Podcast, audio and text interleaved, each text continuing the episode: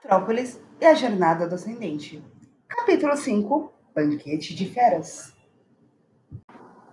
De longe, tudo que dava para ver da ilha eram as nuvens verdes que a rodeavam. Lear nunca pensou que o dia fosse deixá-la. Na verdade, nem pensou que um dia isso fosse possível. E mesmo quando ele voltar, isso se voltar, não será mais bem-vindo em Leão. Cora assumiu o leme enquanto Jarve desceu para dormir na cabine onde Mila estava deitada na rede, olhando para a madeira do conversa. Tuan estava enjoado, debruçado na proa junto com Conan, cuidando dele. Bárbara ficou sentada no deck, afiando sua espada, e observava Norto conversar com Lira e Frante. Clara estava com Zora sentada na popa, admirando o mar, e ali as duas ficaram até o amanhecer. Quando Lira acordou pela manhã, percebeu que todos estavam dormindo no deck e Cora estava cochilando abraçada no leme. Aparentemente não tinha nenhuma terra próxima. A virginiana decidiu adentrar no navio, coisa que ainda não teve tempo e a oportunidade de fazer na noite passada. Logo ao descer, ela seguiu para o, porão, para o porão fuxicar o que eles guardavam lá. Para sua surpresa, o espaço estava vazio, exceto por alguns sacos com grãos.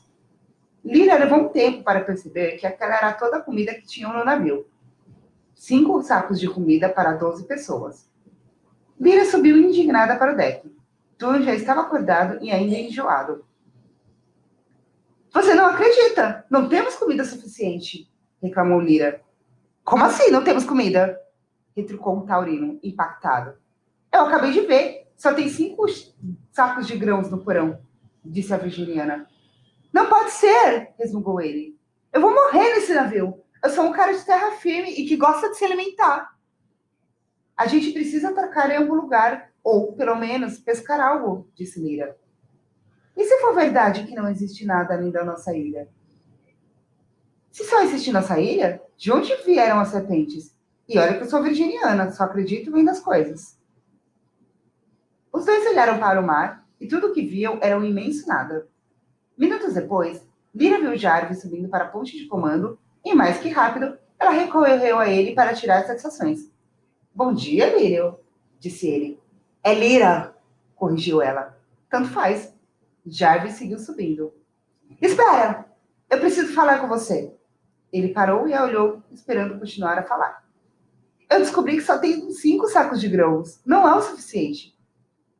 É o suficiente. Eu mesmo contei. Tem bastante para 15 dias e três pessoas, respondeu o capconiano. Mas estamos em 12, ou seja, temos comida só para hoje, respondeu Lira. Ótimo, significa que você e seus amigos já podem pular da prancha, replicou Jarvis. Lira ficou indignada com a resposta dada pelo capricorniano. Nunca alguém tra a tratou dessa forma, tão fria. E ainda mais vindo de alguém de Capricórnio.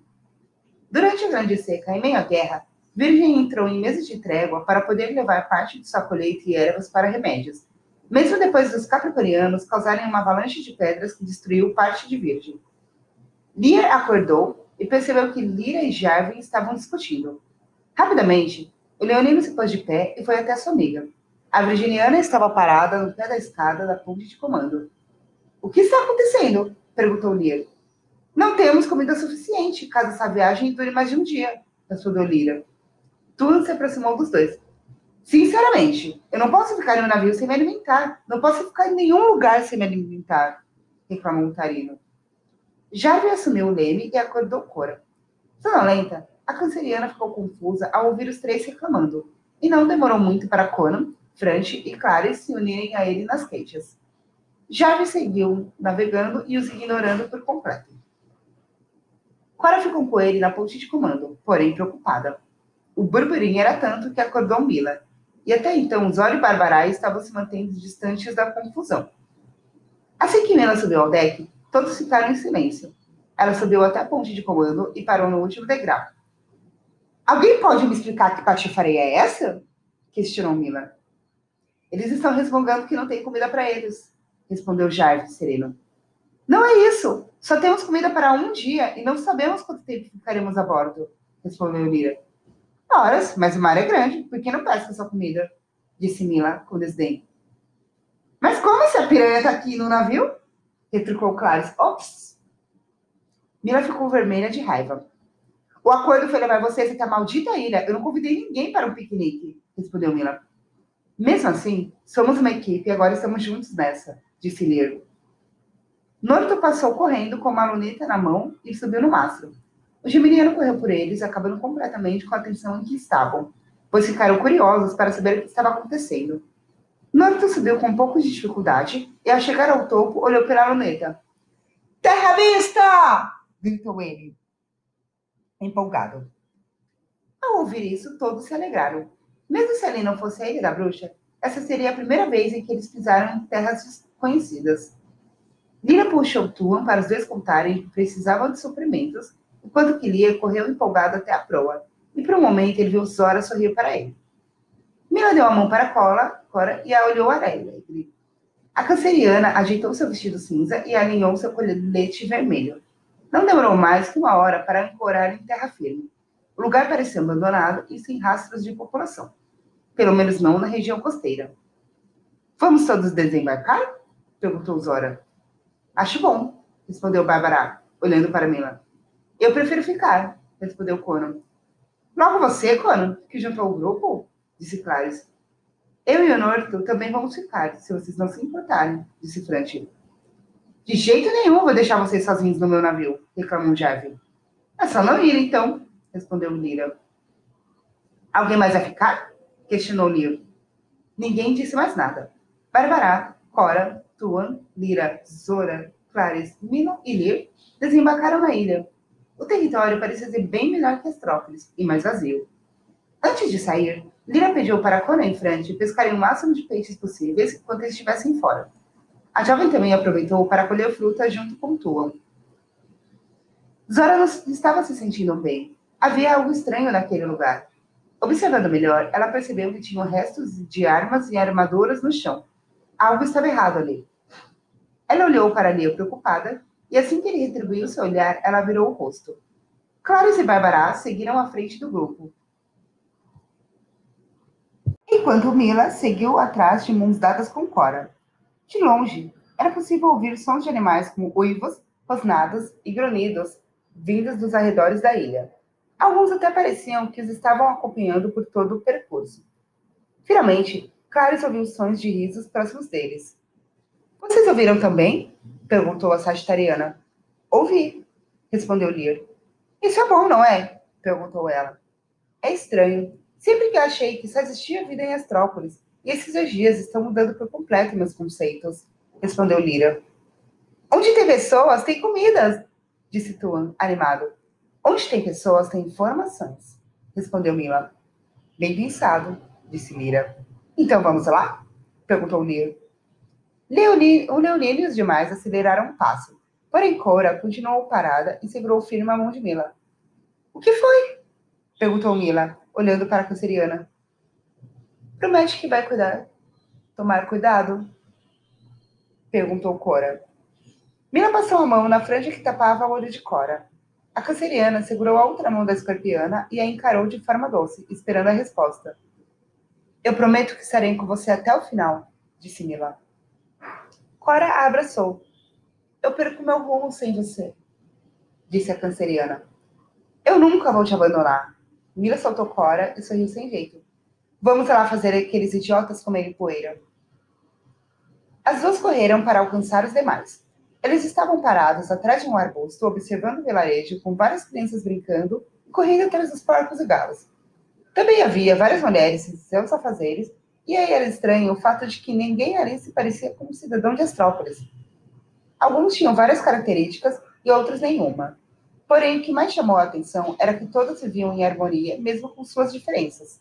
Vamos até lá? sugeriu Lear. Boa ideia, respondeu Bárbara. Os oito adentraram no vilarejo. E realmente só havia mulheres ali, tanto velhas como crianças. Só mulheres. Assim que os viram se aproximar, Todas as mulheres ficaram assustadas e correram para proteger suas filhas. Não se assustem, nós não estamos buscando confusão, disse Lira. Dezenas de lobos surgiram rosnando e o cercaram. Acho que eles não querem saber, comentou Clarice. Por isso sempre ando com a minha espada, disse Bárbara, empunhando sua espada. Mira se pôs na frente de Cora. Lir tentou fazer o mesmo com Zora, mas a pisciana foi para o lado de Tuan. Não ataquem! Uma voz ecoou pelo vilarejo e os lobos se sentaram feito cachorrinhos. Uma bela mulher entrou no vilarejo. Era negra, com cabelos volumosos e olhos lilás. Vestia um vestido roxo brilhante e um colar em formato de estrela com uma safira no meio. Ela se aproximou dos lobos e se agachou. O maior dos lobos a lambeu. Esses machos, sempre brigões, querendo provar sua masculinidade, disse ela, sorrindo. Não viemos em busca de briga, disse Lira. Eu sei, minha querida. Sinto boas intenções vindas de vocês. Até dos dois rapazes, respondeu ela. Nossas intenções são as melhores, disse Tuan. Sim, sim, sempre são. Ela sorriu para o taurino. Vocês parecem famintos. Sorte de vocês que têm um banquete posto para desfrutarem. Isso é um convite? Perguntou Clarice. Claro, quanto mais melhor, respondeu a mulher. Assim, de graça, sem pedir nada em troca? Questionou Mila. Comida a gente não questiona, retrucou Tuan.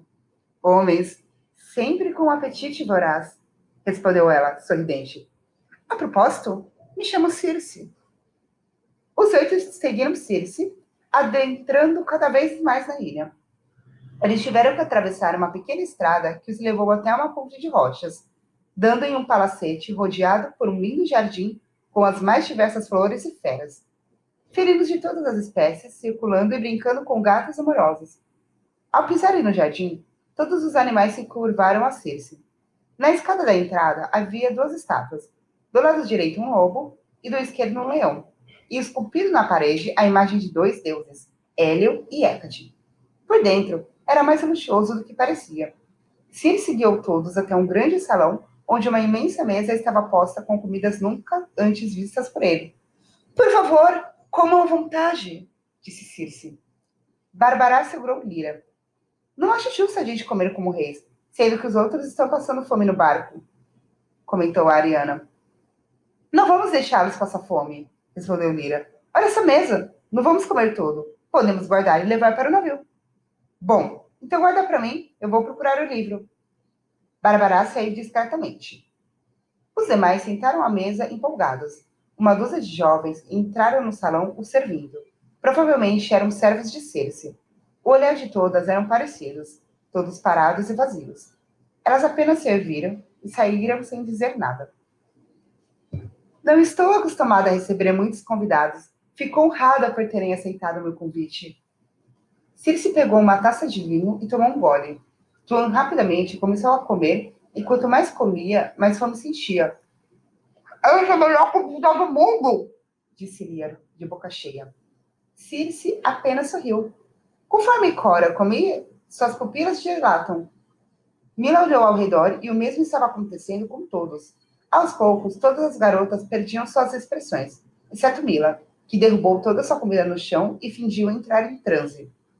A escorpiana olhou para Lia e percebeu que o cabelo dele estava se tornando uma juba e Tuan estava criando chifres.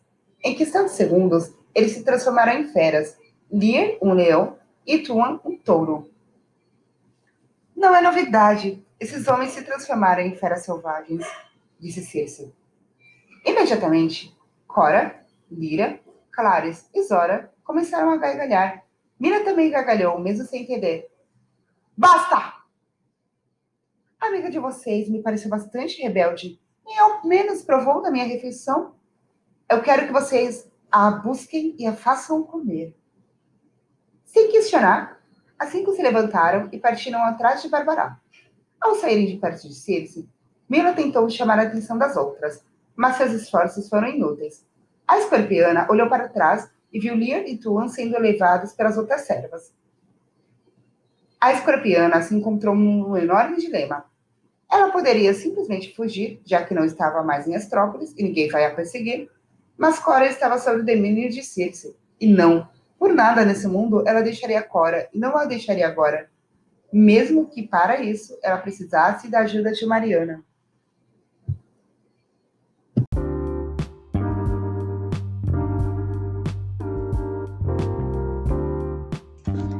Como será que os astropolenses vão sair dessa enrascada? Pessoal que está dentro do navio vai parar de comer e finalmente ajudar os outros? A Ariana Bárbara vai ajudar Mila ou deixar ela ferrar com tudo mais uma vez, como uma boa antagonista do que é? Pois bem, com este quinto capítulo chegamos ao a prévia do audiolivro de Astrópolis e a Jornada do Ocidente, e daqui para frente é somente se você comprar o livro. E aí você pensa, nossa, não tem dinheiro para comprar o livro, mas eu quero muito ganhar uma cópia. O que eu devo fazer? Pois bem, na descrição deste episódio e dos outros também, a gente tem uma vaquinha para divulgação, então você pode contribuir com qualquer valor e a partir do, dos contribuintes dessa vaquinha, você vai concorrer a um sorteio de um, uma cópia de Astrópolis. Gente, não deixa o Valdir ganhar essa vaquinha sozinho. Só ele contribuiu. Não deixe essa experiência apenas para ele. Tem uma chance você também. E outro aviso que nós temos também, dia 16 de abril, sexta-feira, agora. Eu digo sexta-feira agora porque este episódio vai ao ar no dia 12 de abril de 2021 segunda-feira, mais conhecido como hoje. E aí na sexta-feira, dia 16, às 20 horas, Pedro Magela, o autor de Astrópolis, e eu, Adele Raquel, aquela esta e aquela que vos fala, vamos fazer uma live sobre o lançamento do livro. Então, esse livro vai ser lançado pelo site da Eclep e você pode comprar ele e tudo mais. A gente vai falar um pouco da história, vai falar um pouco também do Covid 2, de como foi juntar astrologia, mitologia e mais um monte de muitas coisas legais, além de responder perguntas de vocês, nossos ouvintes, vamos responder ao vivo. E espero, conto com a sua presença. Se você ouviu esses episódios até agora. Eu agradeço muito pela sua paciência, pela sua dedicação, pela sua vontade em ouvir uma história que Pedro e eu a gente ama demais. Não é porque é ele que escreve e eu que faço a revisão, mas é porque é uma história de muito. Nossa, ela é muito apaixonante, de verdade. Astrópolis é algo bem legal. E se você gostou desses cinco capítulos, compartilhem com seus amigos, mandem para todo mundo, compare isso na live, nem que diga, Adriana, você é linda! Pedro, escreva mais livros! Pedro, pare de matar personagens escolhidos! E é isso. E até a próxima. Quem sabe um próximo livro do Pedro, não é mesmo?